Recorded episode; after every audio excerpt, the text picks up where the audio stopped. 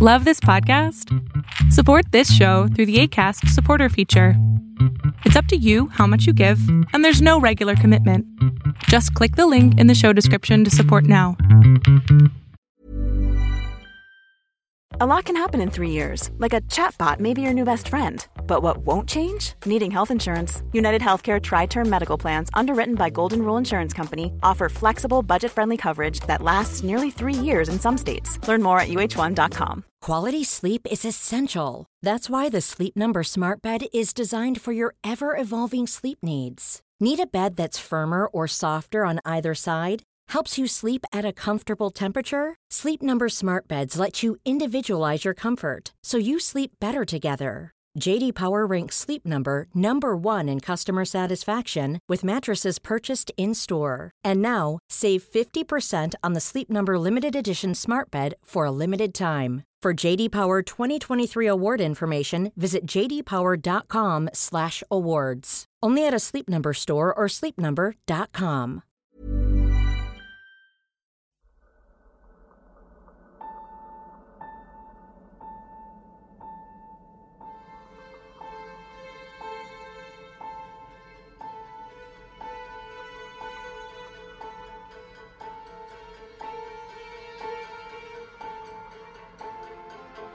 From the blackest corners of your mind, they call, pulling you deep into shadow, twisting your senses, keeping you from sleep. It's time to face your darkest fears. This is Tales to Terrify.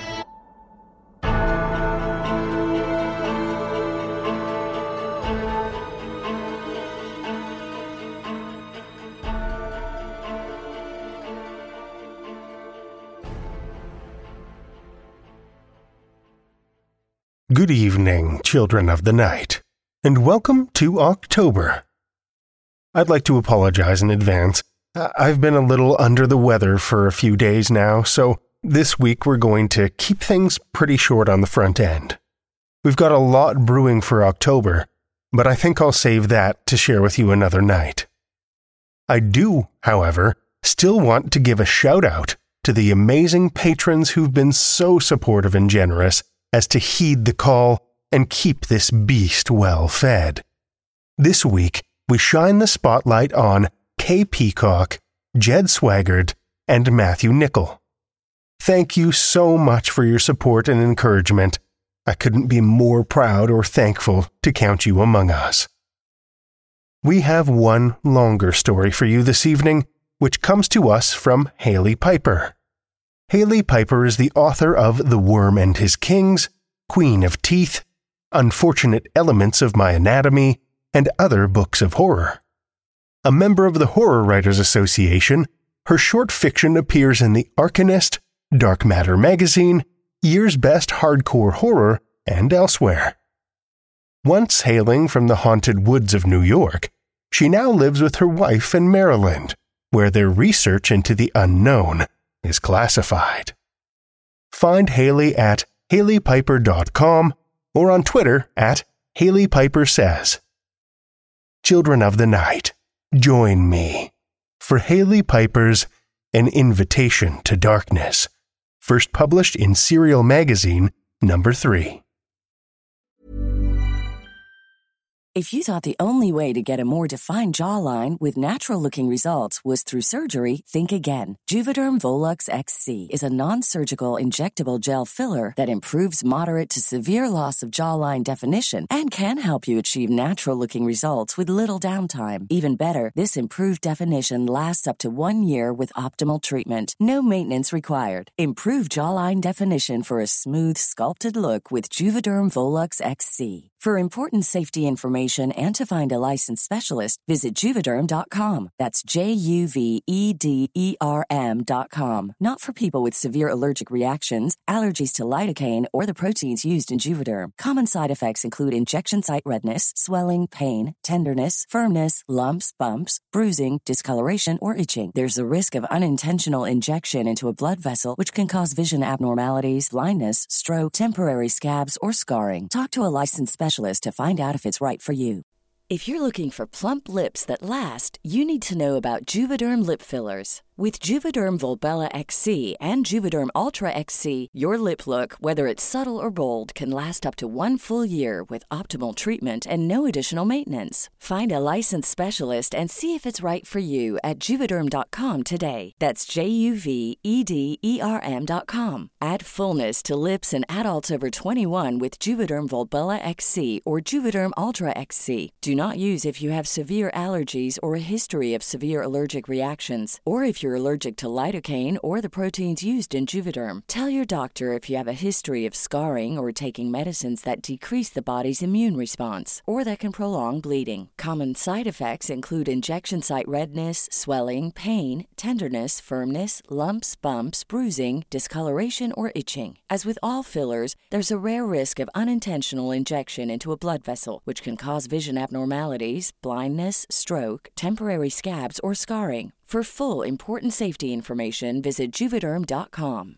Quality sleep is essential. That's why the Sleep Number Smart Bed is designed for your ever evolving sleep needs. Need a bed that's firmer or softer on either side? Helps you sleep at a comfortable temperature? Sleep Number Smart Beds let you individualize your comfort so you sleep better together. JD Power ranks Sleep Number number 1 in customer satisfaction with mattresses purchased in-store. And now, save 50% on the Sleep Number limited edition Smart Bed for a limited time. For JD Power 2023 award information, visit jdpower.com/awards. Only at a Sleep Number store or sleepnumber.com.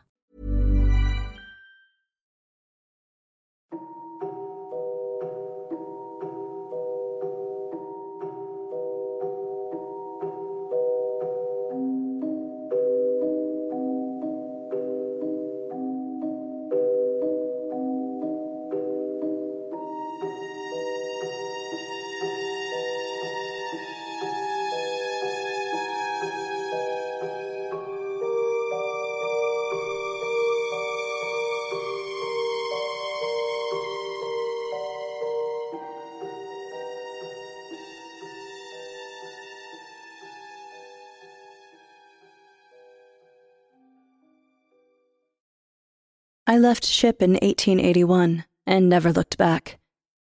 By then I was a captain with my own vessel and crew, and did well for myself as a woman in hiding. None suspected, or if they did, they kept it to themselves. No more. Ten years on that sea of sin was too many. There is wrong done in the world, objective wrong. That is worth no amount of gold. I couldn't wash that blood off my hands. My only remedy was to avoid wearing any more of it. My funds gave me freedom to settle down wherever I chose, and I chose to seek out a quiet corner of civilization. Some balance between the law of rigid society and the lawless sea. This desire drew me to the Lucre shores where I discovered Leavenworth Manor. The carriage crested the hill, and there it was, a bleak yet grandiose chateau hidden on this grey coast, beyond a seaside village. It wore the fortress like walls of a castle, its roof braced by towers that climbed skyward in toothy points.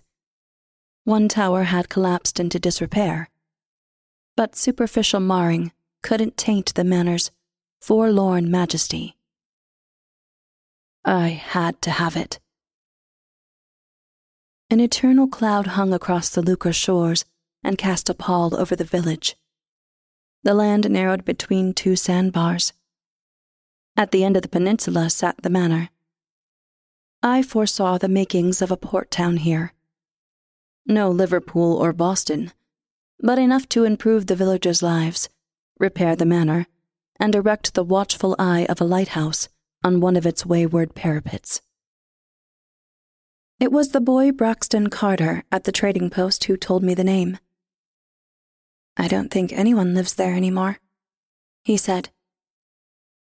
He was minding the store until his father, Adam Carter, returned from some errand. Perfect, I thought. Only a realtor to deal with, and realtors loved clients who paid in cash. The shoreline closed in on the road from either side the farther I walked until I reached the manor itself. Its stone walls ran slick with sea spray, each block larger than my entire body. It must have taken years to construct. Its doors stood less palatial, two red brown planks of weathered wood that long ago needed to be replaced. They wouldn't budge when I tried to open them, and I thought they were locked before noticing the nails hammered into the wood. They fused the doors together in a grisly iron grin. You cannot enter that way. I turned, startled by the voice of a song. She caught me off guard. This young woman in her black skirts, her white walking jacket, the black locks of her hair flowing past her neck, around a face as lovely as it looked broken hearted. Me? I didn't mean to frighten you, she said. Then, in her eyes that had seen too many funerals and watched the stars die, or so it seemed to me, there was the slightest glint of bemusement.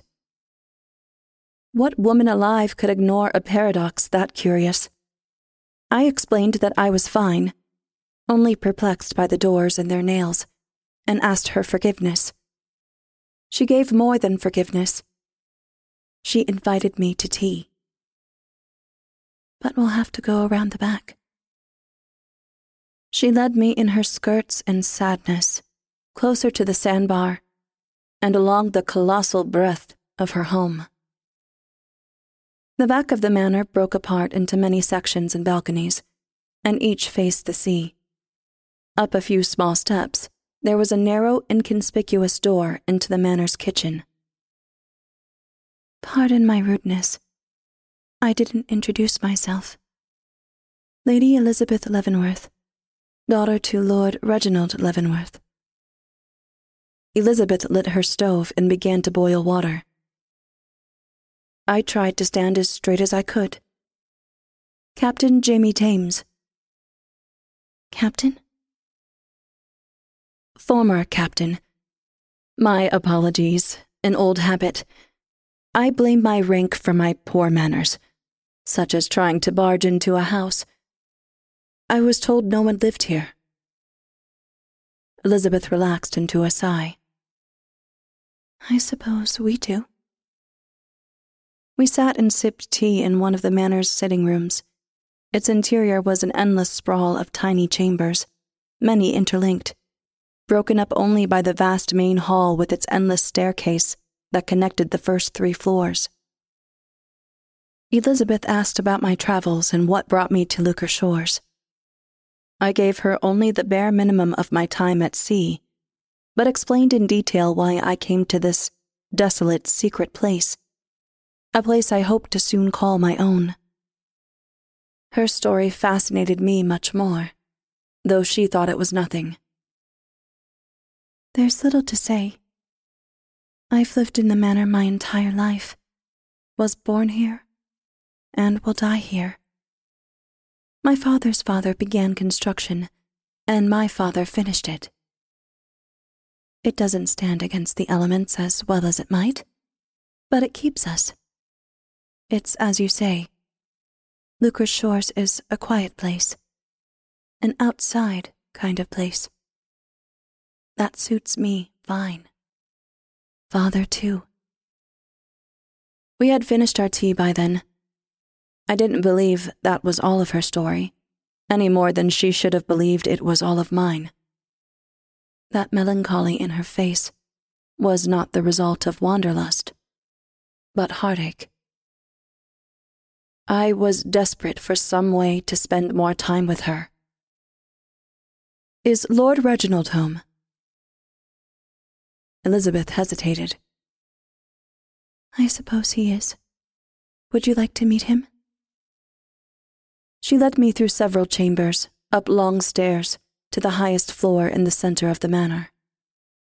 The corridor outside Lord Reginald's room lay in worse disrepair than any other part of the house, as if few ever set foot here. Someone had to, I knew, because of what Elizabeth told me next. Father has lain ill for many years, weakened and plagued by pains in his bones, frailty in his senses. A doctor comes by once a month to give him medicine but I see that he has food and water. Most of the time, he rests, but he'll wake for a brief conversation. I decided to be more forward before we entered the Lord's room where questions might insult him. Where are your servants, Lady Elizabeth? I sent them away. She didn't elaborate further. The Lord's room smelled of death not of decomposition or blood, but of impending doom. I sensed it at sea many times before tragedy struck. Beside the bed stood a thin candle, its flame too small to illuminate much of the room. In the bed lay a relic of a man, entombed in blankets and overgrown hair. I thought at first he must have passed away when Elizabeth found me at the door. Then his eyes flashed open. Two twinkling stars in this room's dismal nighttime. One alight with the angry haze of Betelgeuse. They made him more alive than Elizabeth. Who have you brought to me, Elizabeth? He asked. Father, this is Captain Jamie Thames. Elizabeth leaned into a slight curtsy that made me hide a smile behind my hand. The captain has only arrived in the shores today and has been hunting for a place to settle down. An honor to meet you, Lord Reginald Leavenworth, I said.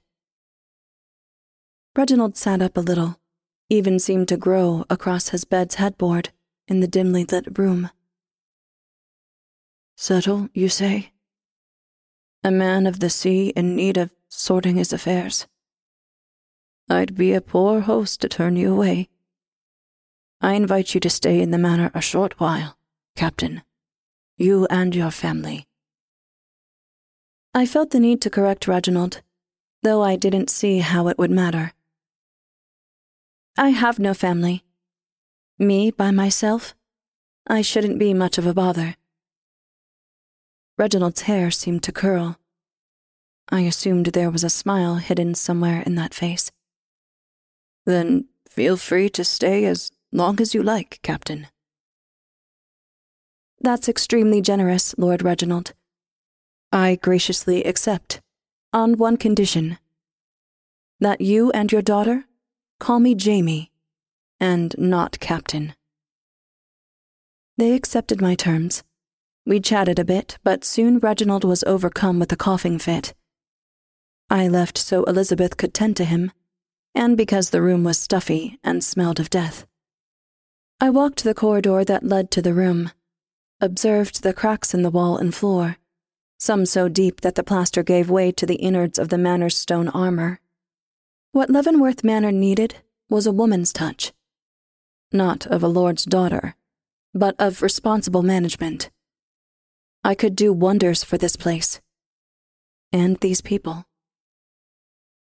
I chuckled while I was alone in the room's darkness with his poor eyesight, I was not surprised that Lord Reginald mistook me for a man. I still wore the clothes and walked the walk. What surprised me was the incident with Elizabeth shortly after. She emerged from her father's room and said he was resting, before leading me back outside, where I could retrieve my luggage.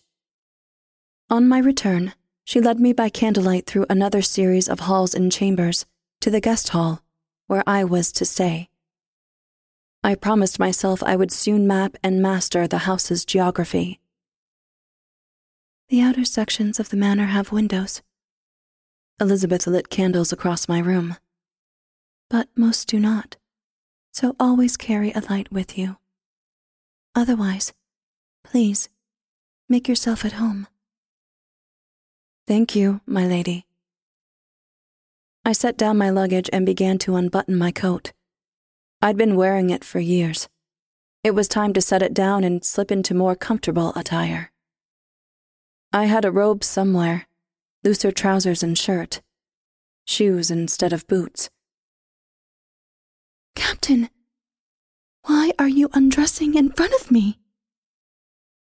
I turned to Elizabeth, my coat open, my undershirt's buttons half undone, my hair unfurled.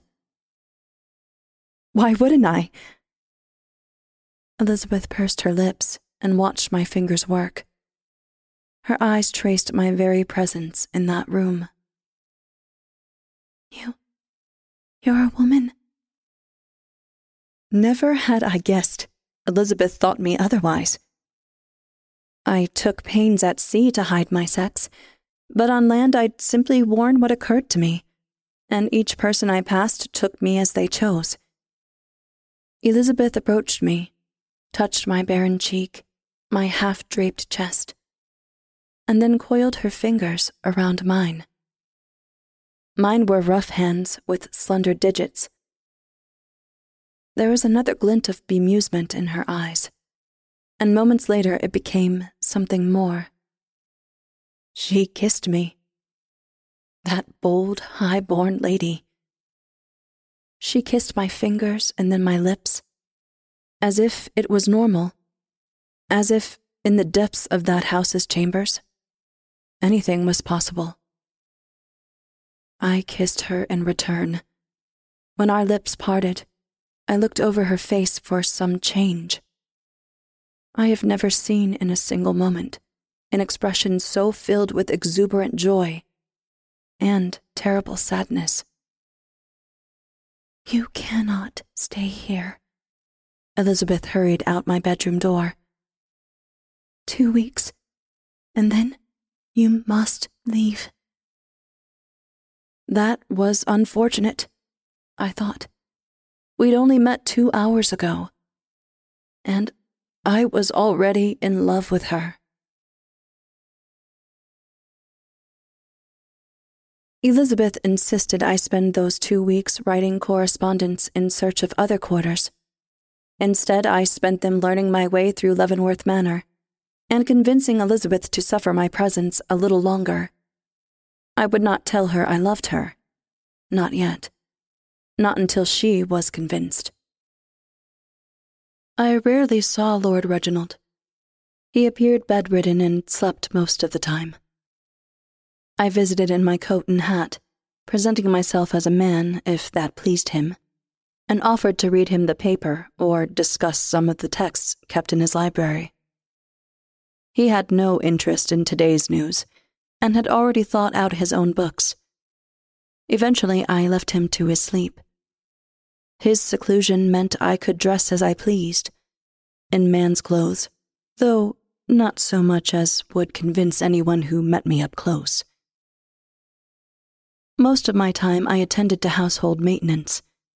Elizabeth was not surprised that I was decent with my hands and though time on steamers didn't exactly prepare me for mending walls, I grew into the role of the manor's caretaker. Elizabeth had to see I was indispensable. And she did. She grew more fond of me the more I helped her, walked with her, talked with her. And at times I saw her face alight with the sunshine, more so than the Lucre shores themselves and then her face would fall. Worse than when I first met her, and she would withdraw. She wanted me to stay. Some unknown factor told her I couldn't. We sat on the gray beach one night near the end of two weeks. The waxing moon shined unobscured. In the Lucre shores, the sun scarcely shined but the clouds gave deference to the brilliance of the moon, as subjects might bow and part for the passing of royalty. The waves played with its reflection far as the eye could see. Even that couldn't tear my gaze from Elizabeth. It's in your power to make me stay. I wish I could let you. She patted my arm. Your visit has been a blessing. But you must leave before the full moon. What's the trouble, my lady? A werewolf? My joke fell flat. If only it were that easy. She would say no more, her sentences merely patterns stitched into the enigma that was Elizabeth Leavenworth. Let me show you something. I left her on the sand and approached the water. Two nights earlier, I'd spotted a familiar splashing off the sandbar. And if I was right, it would be there again tonight. I knelt in the sand and dipped my face into the seawater. Jamie! Don't! Elizabeth squealed. I bellowed a few notes under the water, hard as I could. The only time I'd seen this work was by the tiny man who taught me the trick off the coast of Iceland. But that night, when I needed a miracle, it worked. Several meters from the coast, the waves broke apart where a small pod of humpback whales visited the depths off of Lucre shores to feed. Stunned laughter filled the air. I'd never heard Elizabeth laugh before, and I thought maybe if I spent the rest of my life here, I might hear it again someday. They won't be here long, I said as I returned to her. Only a brief detour on their way to the West Indies. We sat again in the sand and watched them as they looked for me. After a time, they gave up and returned to their depths. Elizabeth not only touched my arm, but clung to it. I asked if she loved me, and she grew quiet. I told her I loved her, and she began to cry. Then I asked if she would marry me, and she said she wanted to, which was not a yes, but not a no. She led me from the beach to her bedroom. We fell asleep soon after. I awoke past midnight to the sound of footsteps. The guest hall dwelled in darkness, but the hall outside of Elizabeth's room shone with moonlight. I left her to investigate the nearby halls, where I found wet footprints pointed toward where I'd been. On my way back to her room, I heard voices within. Three women's voices crooned in unison. Sweet Elizabeth, sweet mistake. You aren't allowed to be happy. It's impossible. There can be no happiness at Leavenworth Manor. Only broken promises. It might be different, Elizabeth said. She is strong, but if you love her, send her away. We will warn you again before the full moon. We will comfort your grief when it passes. Elizabeth began crying, and I couldn't stop myself. I burst through the doorway. The room was gloomy, and a draft in the stone made the bed curtain sway. And I swear, I saw three women in flowing gowns standing around Elizabeth's bed. I turned to light a candle, but in that glance, they were gone. Elizabeth was still crying. I hurried to the bed and held her. It seemed only right not to immediately ask questions. I waited for morning. By then, she said she'd had a bad dream and couldn't remember it. When I checked outside her hallway, the wet footprints were gone. I had to ask again. But Elizabeth was obstinate. It was only a nightmare. I wasn't disheartened by her secrecy. I wished she trusted me enough to tell me what frightened her so. If I stayed, I would find out. It was only her words at breakfast the next morning that shocked me out of the night's terrors. Jamie, I'll marry you. I nearly dropped her plate before I could bring her the eggs I'd cooked. On one condition, she added. She made me promise to leave before the moonlight reached the height of its strength. I left, but not from fear. I left because she asked me to, and because I had a wedding to pay for. Lord Reginald was wealthy, but indisposed and ill. To take advantage of him, even for the betterment of his daughter, was not in my character. So I left. Many fools find a woman they love, and then set out to seek their fortunes. Most never return. Call me wise, call me clever, but I left the lucre shores not to seek my fortune, but to retrieve what I'd already sought and won.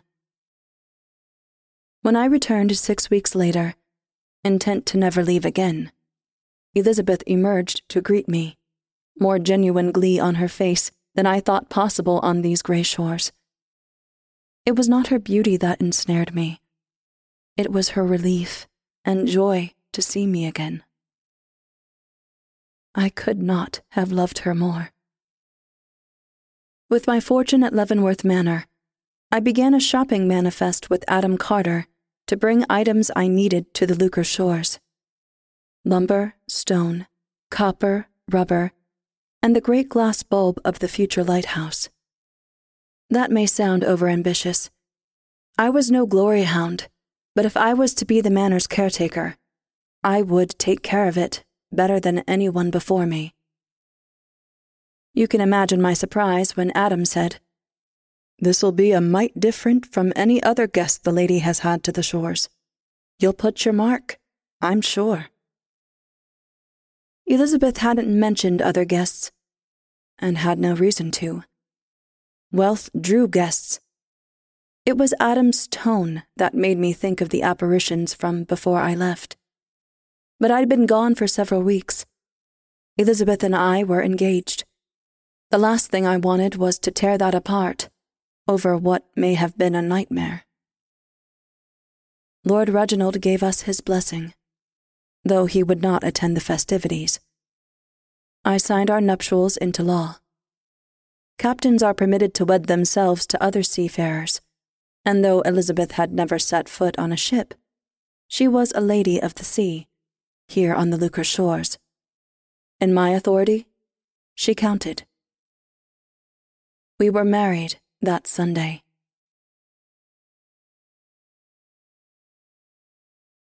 Elizabeth and I had a happy week of busying ourselves around the house and planning for the renovations. But underneath our joy, I came to a dark realization. There was someone else living in the manor.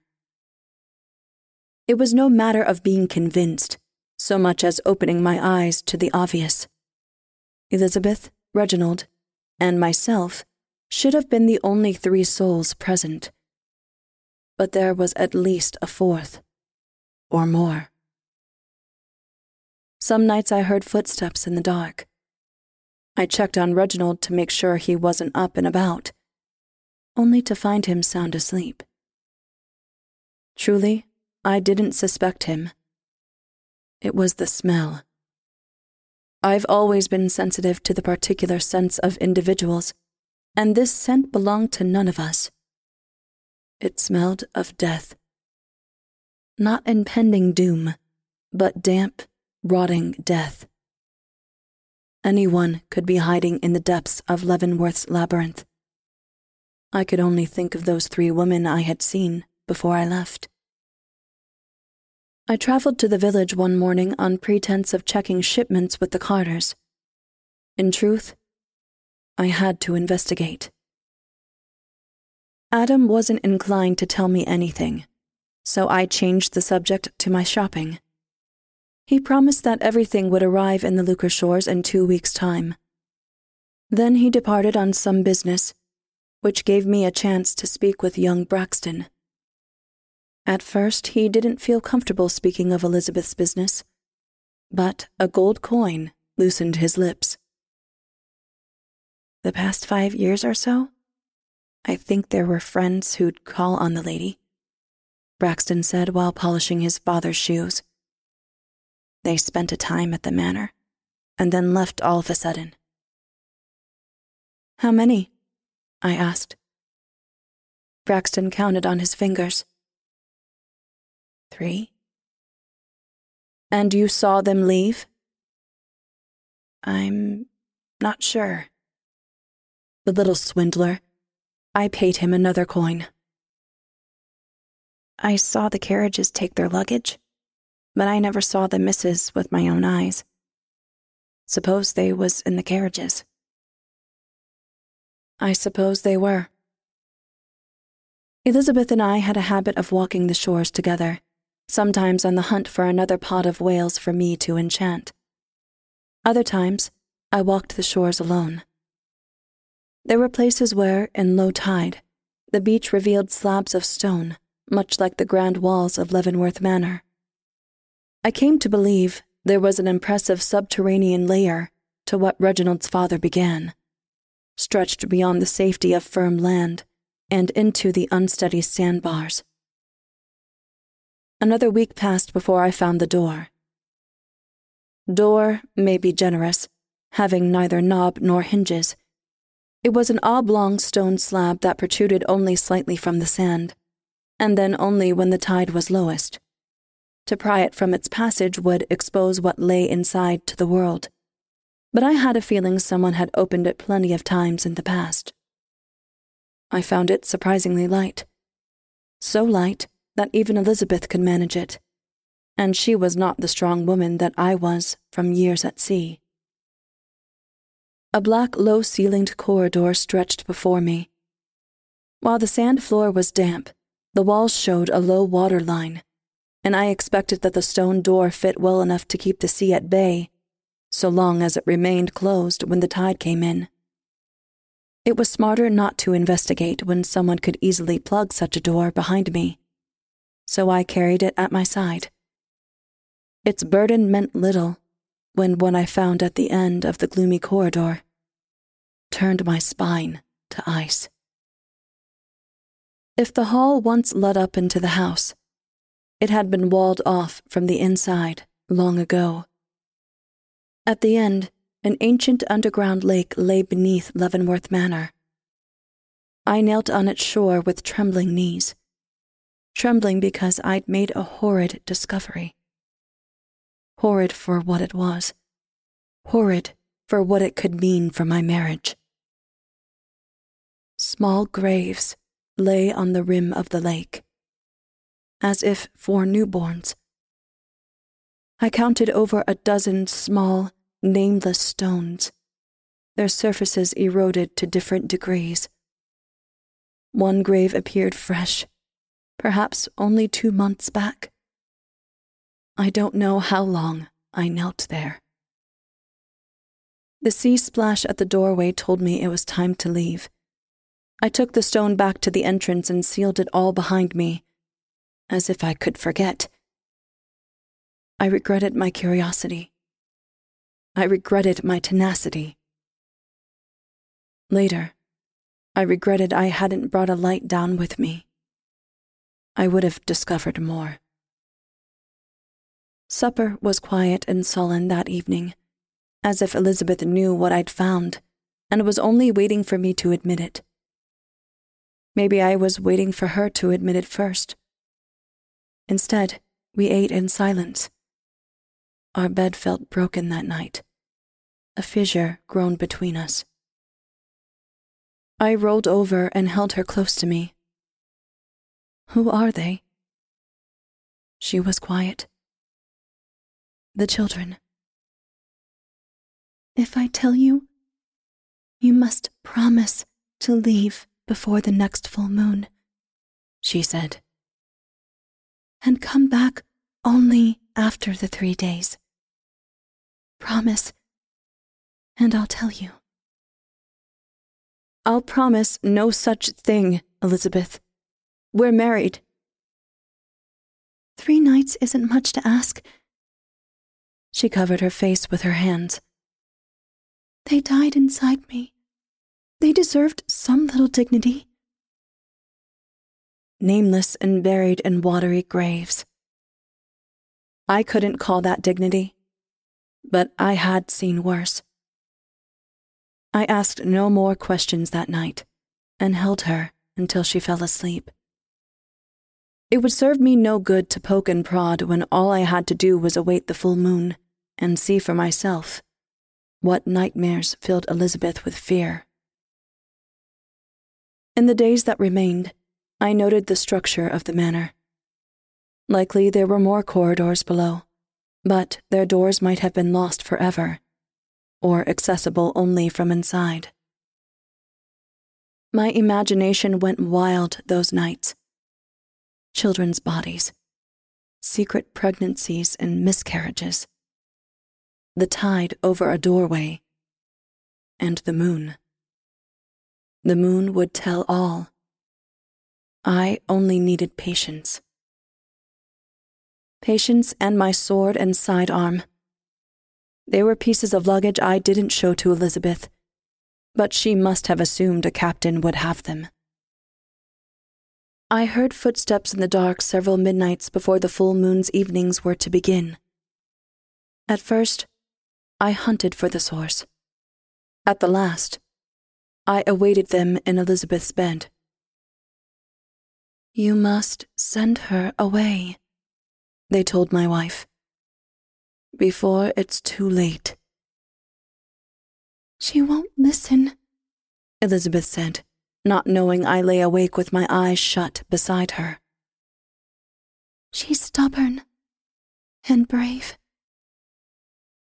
Stubborn and dead, the women said. She will not see the light before it darkens her forever. Then they were gone. Elizabeth spent the day fretting and pacing. I read a book from Reginald's library, walked the grounds, cleaned my pistol, and found myself oddly patient. Were I a man, perhaps I would have believed that this was some madness that possessed Elizabeth. A symptom of loneliness, even.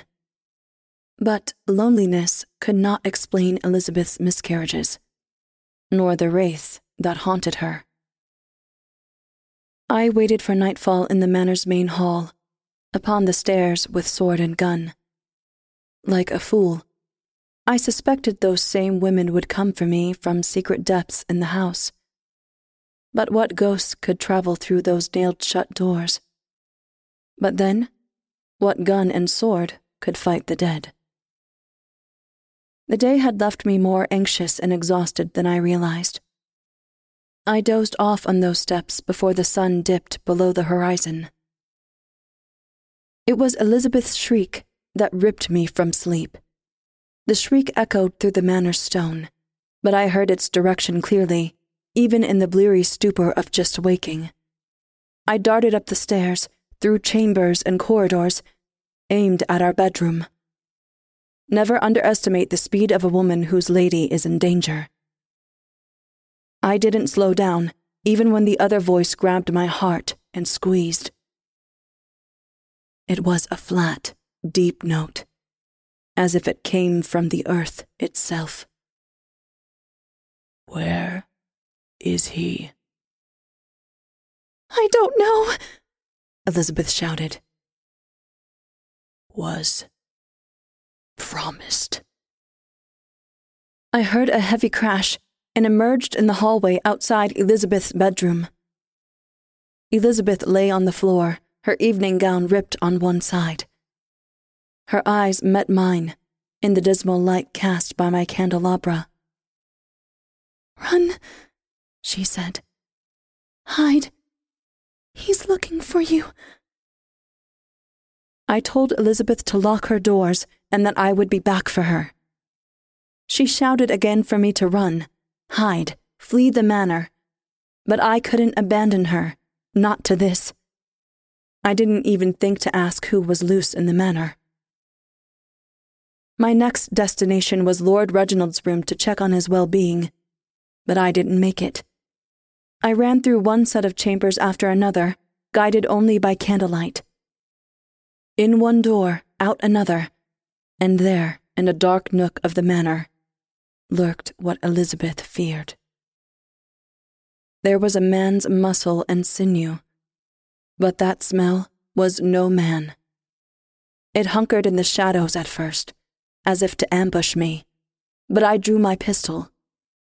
Red eyes reflected the candlelight. Ah, woman, it asked in its sunken tone.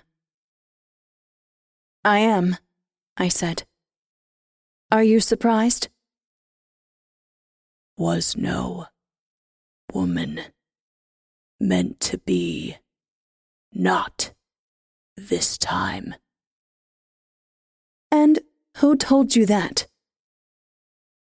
Her. Elizabeth. The man's shape made a wet sound, as if sucking at its gums. Who are you? Her wife. Who the devil are you? Her husband. He sprang at me. I didn't expect him to rise so tall, so fast, and swing so strong. I saw his face in the flash of a gunshot. There was no skin, only muscle coiled like pulled pork. His teeth a travesty of blunt white headstones in a mouth that looked not dissimilar from his outsides. I shot him. I know I did. He wasn't bothered by it and batted me back through the doorway. I scurried, lost my gun, lost my candlelight, into the darkness of the house. That he didn't snatch me up right away told me he'd made a mistake when he'd hit me so hard. He knew the house, but his eyes worked like any human. He needed light to see.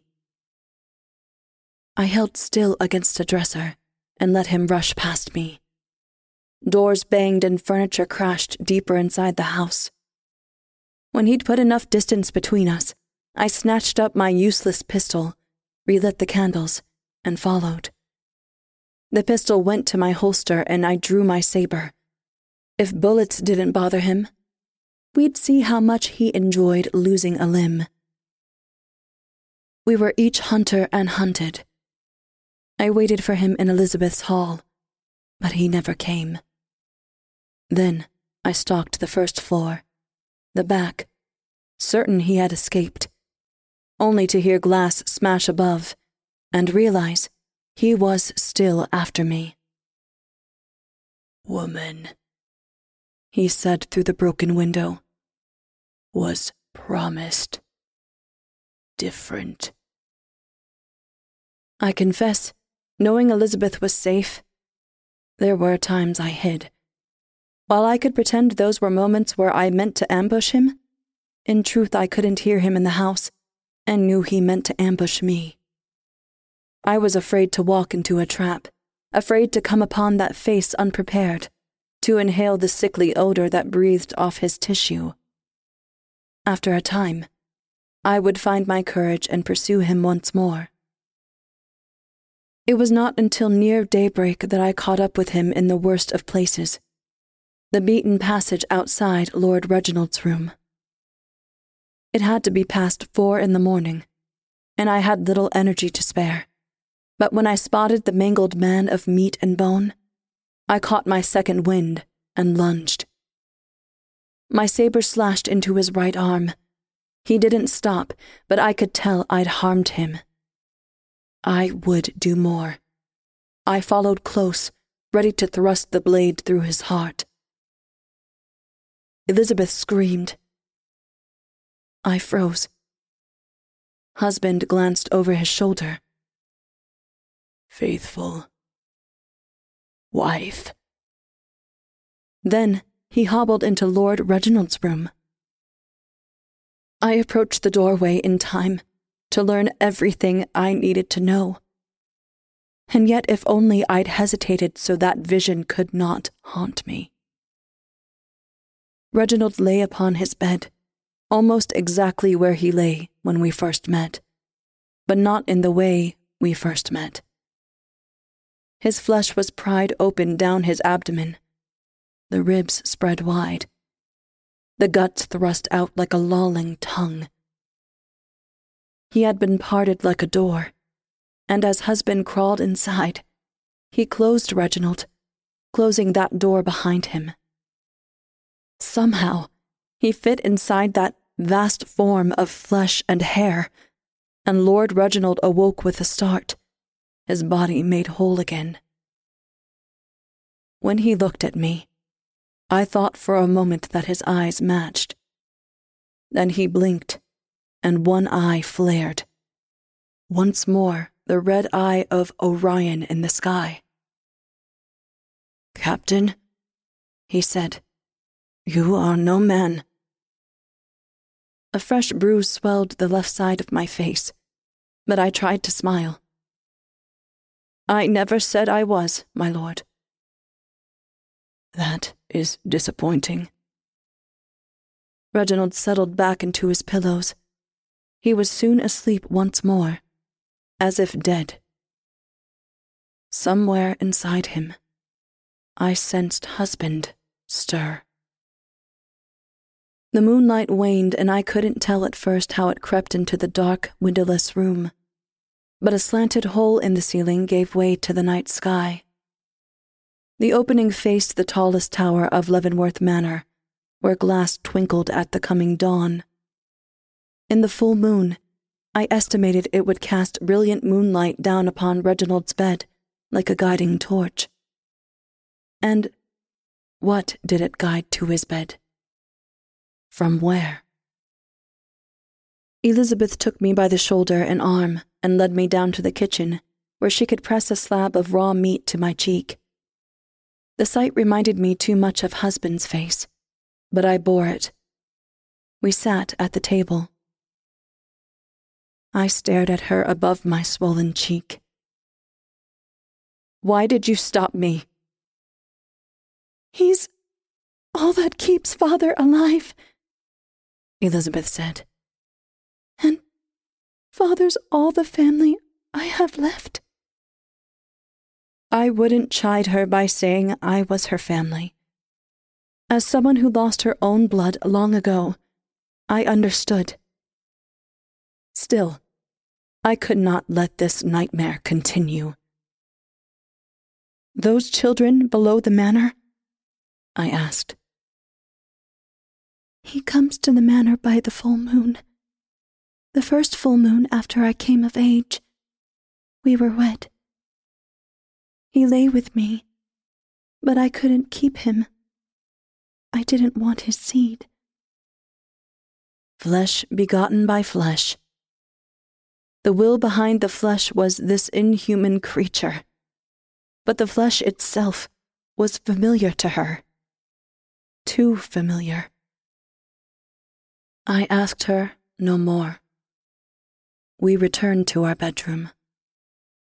As a gesture of goodwill toward my own body, I let myself have a few hours to sleep until it was late enough past dawn that I could see to this. I left Elizabeth to sleep as much as she could. She had suffered enough already. First, I went below the manor the stone door in the sand had not been entirely uncovered by the receding tide. But now that I knew where it was, I had no trouble finding it. Opening it was harder. Even partially exposed, the sea weighted it down. I managed to pry it open again and let some tide water spill in after me. This time, I brought a torch to guide me to the graves. No names on the stones, true but their ages were apparent by erosion. I picked out what seemed to be oldest. It had a mark chiseled on it. Perhaps Elizabeth believed then that one miscarriage would be the end of a one time horror, and not the start of five hellish years since she came of age. This would be the last. I began to dig up what I'd come here for, and to ponder. Five years. Five years was the time that the Carter boy gave for Elizabeth's friends to come and go. Carriages of luggage went, but no women to be seen. I lifted the torch high and stepped around the little ones' graves, up to the edge of the subterranean lake. What I feared at the water's edge, just beneath the surface. Mournful faces stared up, their eyes helpless and a wedding ring on the finger of each one's left hand.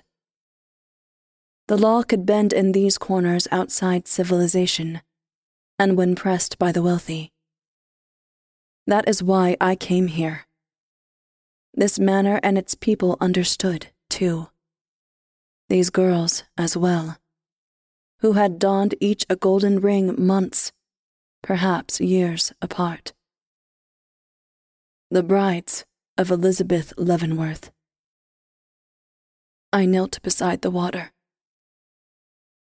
You came to her bedchamber each night. Why didn't you warn me? We could no more warn you than each other, they said together. The water did not obscure their speech. The moonlight draws us, and he presses us here. The moonlight draws him too. From where? Beyond. And from that beyond to Lord Reginald. For now. I felt my swollen cheek all the more sharply in that damp place. It gave me understanding. My invitation to stay wasn't for Elizabeth's benefit. It was for husband. He grows restless inside the Lord, inside the manor. The doors nailed shut, the servant's entrance an offense to his lordship. Have you seen him? He has spent the strength of Lord Reginald. He hoped for Elizabeth to bring a husband.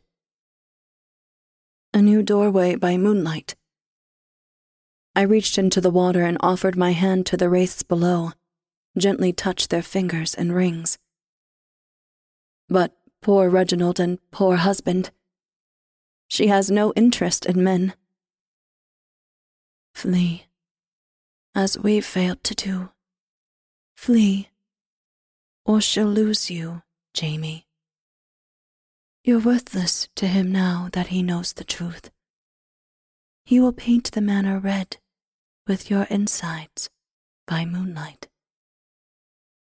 They knew better than anyone. They'd lived through it. I would have liked to take their advice. On the one hand, it was my desire to obey my bride's wishes. On the other hand, sweet Elizabeth had mistaken herself to have married a coward and a quitter. She would soon discover her error that she married a woman who neither cows nor quits, especially not to husband. We had both sworn an oath to stay with Elizabeth until death did us part. I would see him parted from her first.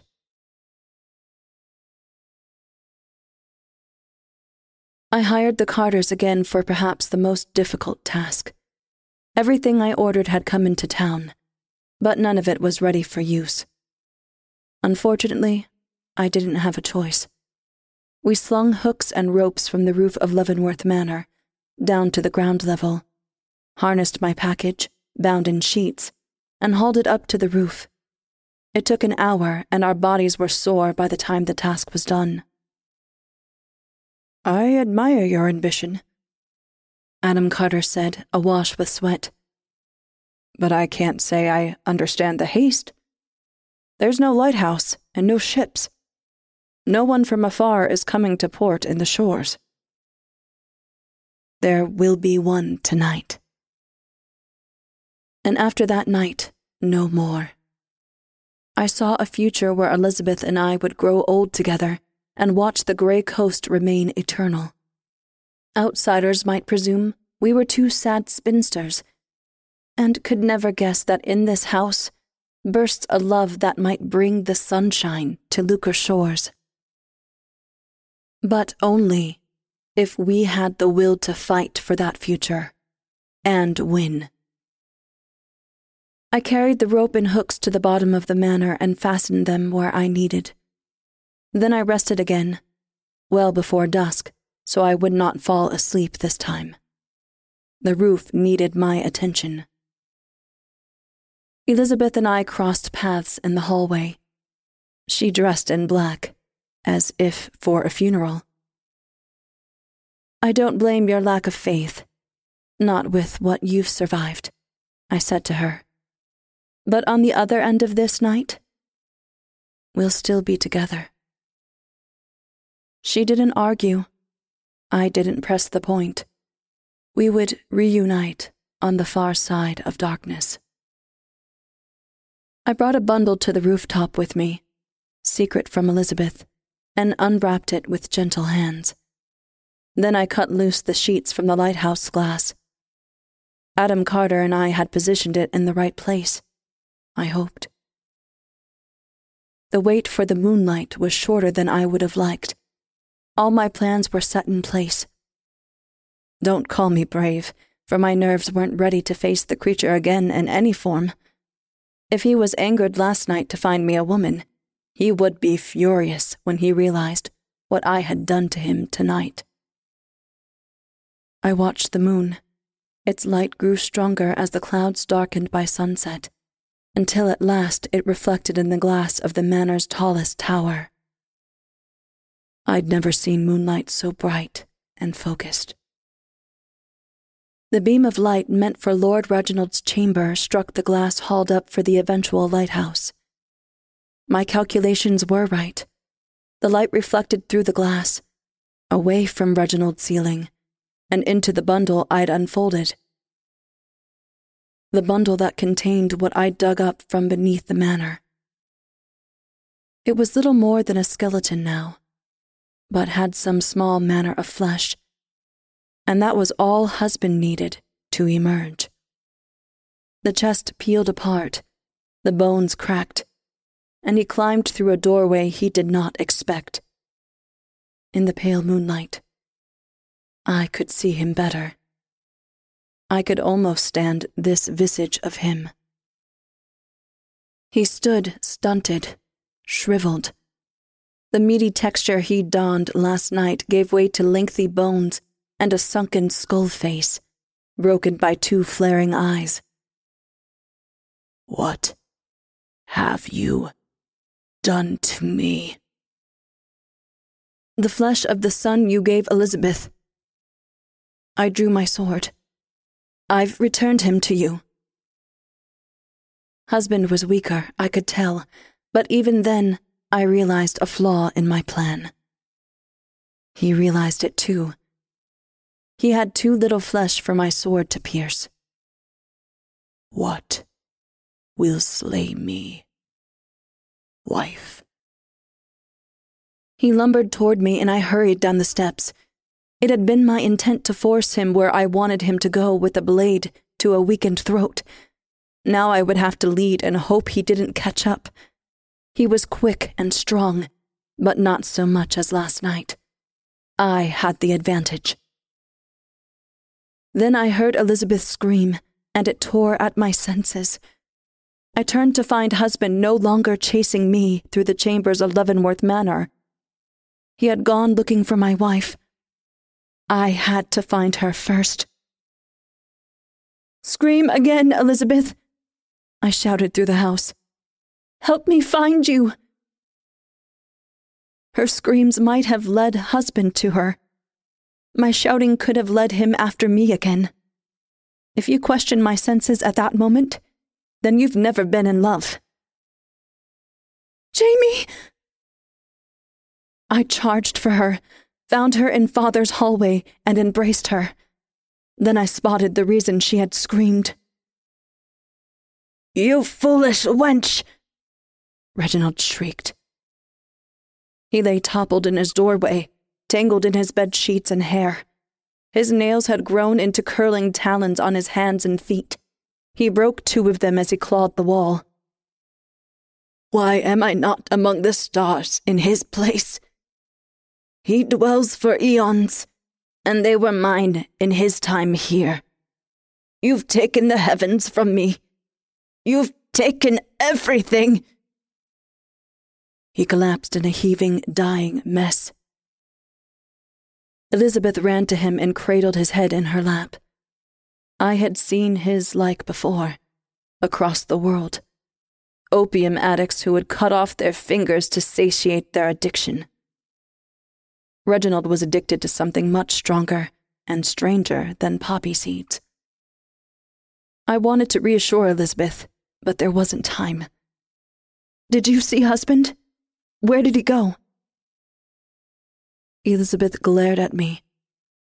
I had never seen her angry before. It was as refreshing as it was fearsome. Bounding down the stairs, she said. When he finds the kitchen, he'll go out the back door like he never would in father's flesh. You set him free, I chased down the stairs, through the chambers, until I myself was out the kitchen door.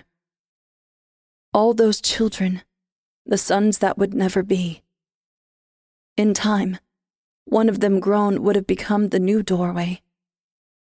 The presence of a new man in the house, a captain of the sea, was only a matter of desperation. Husband was weak, but I'd given him some form of what he wanted when I thought I'd outsmarted him. And the failure to outsmart him again could only get worse. If the hours he spent in flesh were eons for Reginald and the beyond, then husband's time between full moons meant eons as well. I could think quick, but I could not outthink that span of time. This had to end tonight. I came around the corner of the house to where only a thin strip of firm land separated the manor walls from the beach.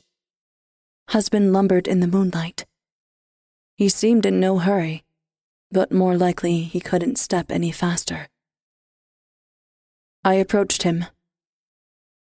What will you do? The night won't last forever. I will return to my son. His skull turned to me. But first, I will make new sun. I eyed the village. They weren't prepared to face this monstrosity. Neither was I. But this was my fault. I had to undo it before it couldn't be undone. My only thought was to pretend I misunderstood him. My eyes turned downward to my womb that had never been filled. Then I looked up at him with wide eyes. He took the bait and turned to chase me. He seemed faster now that he was headed towards me instead of away. I let him follow where I wanted to go down the beach, down to a stone door. I had tied ropes around it earlier in the day, and now that the tide was in, I would need them to haul the door from the bottom. It was a near impossible task, but I managed to draw the stone back. Then I dove into the surf, into the doorway, and hoped my estimate of the space inside was right. Water rushed into the opening and carried me with it, but the corridor would take time to fill. I marched through the climbing tide, let the sand suck up my boots, the moonlight dimmed as husband filled the doorway behind me. A dead end. The water did nothing to slow him. He let it sift through his bones. I fought to keep my head above the water. Wait. You don't need more sons yet. Let me be, and I'll show you where to find the rest of them. Show first. Then you be free. His eyes, like dying stars, would soon be the only light in the corridor once it filled with water. I swam toward the end where the subterranean lake now met the sea. Below. She buried them here, beneath the stone. Husband looked down. Then he glared at me. Thank you. And now I'll have one more. He reached for me, his arm nothing more than bone and sinew. I swam back over the lake and dove into the water. There was little time to draw breath, less time to keep it. I had to get around him, surface once more, and close the door behind him, never to reopen. He followed me. I could feel him at my heels. He brushed one ankle. The lake was deep enough for me to evade him. Air was the trouble.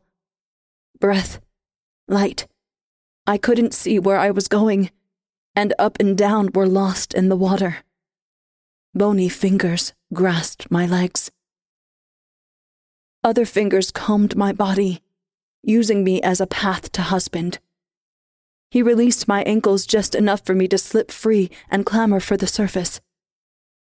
I gasped at the air and swam back from the lake, kicking as hard as I could in case he grabbed me again. There was no need. Husband was the one grabbed. Frail, wraith like arms wrapped around him six of them. Their fingers dug into what little flesh he had, their ribs entwined with his, their arms slipped through his chest, legs through his hips, a net of decomposing women to catch the man shape that was not a man. The brides had husband caught. Leave us, they said. Commit to your plan. Never open this door again.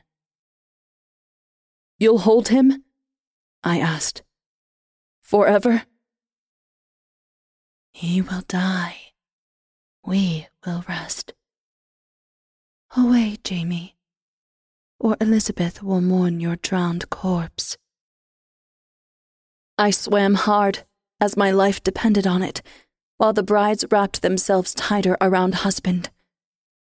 The light was gone, but as the corridor was a straight shot, I couldn't lose my way. It was only before I ducked my head under that I heard husband for the last time. My presence dies. I live forever. See you, wife. The water met the roof of the corridor. I dove to the doorway, through it, and swam up until I broke the surface. My body was ready to give out, but there was no time. I dragged myself onto the shore and pulled the ropes once more. The door fell, sealing in place beneath the seawater. Then I cut the ropes. Could I? I would have waited all night to be sure husband didn't pry himself loose and surface. I had to have faith in my own knowledge. He wasn't strong enough to escape the brides and push open that door now that the sea bore itself down on it. I knew that old sea intimately. She was not to be trifled with. Elizabeth needed me I hauled myself up and returned to the manor, up to the Lord's bedroom. She remained where I'd left her. Reginald, too. Her choice of dress had been entirely appropriate.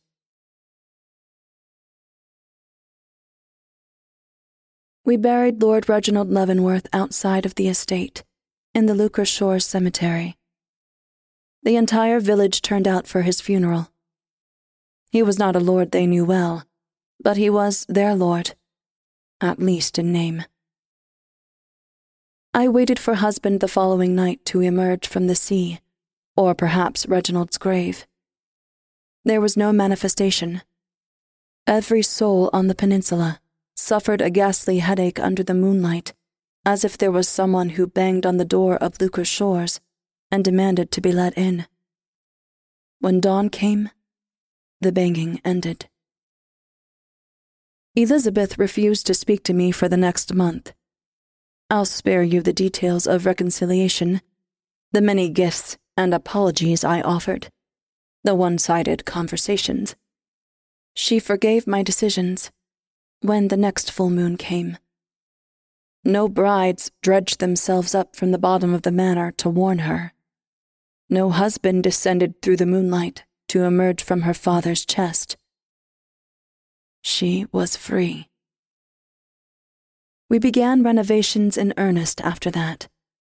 First, we knocked down many of the walls within the manor and turned its inside into that of a large house with sensible rooms and hallways. I'm sure secrets remain in its depths, but I wouldn't send the laborers down there. The tallest tower was converted to a lighthouse, and soon our wealth became the village's wealth, as Lucre Shores grew into a bustling port town. Every night I joined Elizabeth in our bed, and every morning we watched the tide and ships before our work began. I had the future with her that I dreamed. With one caveat. It is my one secret in all this. Husband is gone. The stone door remained sealed, and I've had chunks of broken walls from within the manor dumped into the sea on that very spot, out of superstition. He will not crawl from that place, ever.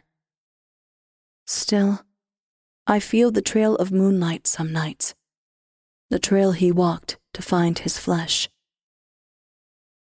Though his form lay dead and buried beneath Leavenworth Manor, he remains.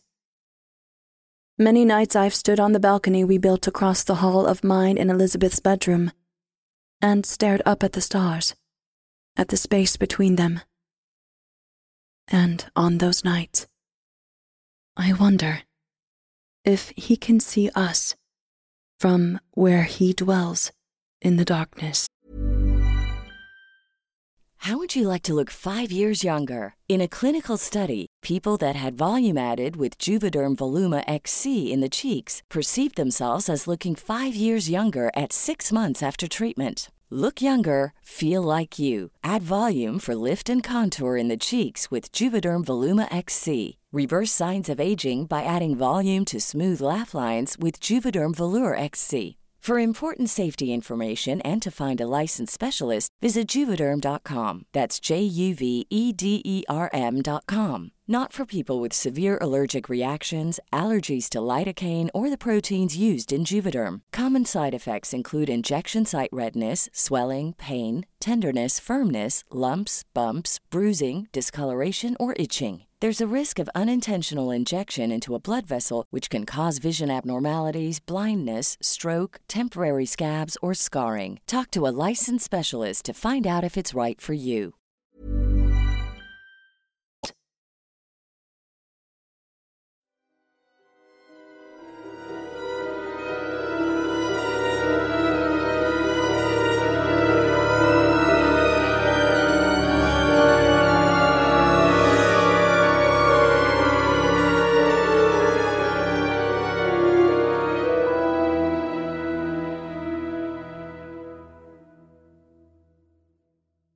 That was Hailey Piper's An Invitation to Darkness, as read by Heather Thomas. Heather Thomas is a jewelry expert by day and master of none by night, dabbling in costuming, art, music, writing, and narration. She is a lifelong fan of all things horror and enjoys reading stories and novels to her friends and family, when they let her. She lives in Denver, Colorado, with her husband and her spoiled rotten cat, Oni. Thank you, Heather.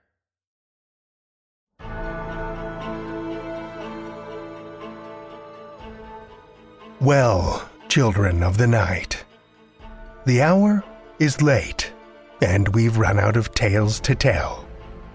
For now. Tales to Terrify is made possible by the tremendous generosity of our supporters on Patreon and PayPal. Amazing fans like Kathy Robinson, aka Deadly Blonde. If you're not a supporter already, be like Kathy. Head over to patreon.com slash tales to terrify, where you'll find all kinds of perks, from ad-free episodes and bonus content to shoutouts and merch packs. Every dollar goes back into the show to help make it as dark and devious as possible. And we appreciate it so much. Want another way to support the show that doesn't cost a cent? Head over to Stitcher, Podchaser, or Apple Podcasts and leave us a five star review. You'll not only put an unnaturally wide smile on our faces, but help new listeners discover our terrifying tales too. Now you can share your love of the show out in the world with some Tales to Terrify merch. TalesToTerrify.com slash merch will take you to our TeePublic store, where we've got a great collection of creepy custom and curated designs that's always growing, so check back often. Tales to Terrify is produced by Seth Williams, Pete Morcellino, Meredith Morgenstern, Brian Rollins, and myself, Drew Sebastini, with original theme by Nebulus Entertainment. Tales to Terrify is distributed under a Creative Commons Attribution, Non Commercial, No Derivatives license. Join us again next week as we feed the beast with more Tales to Terrify.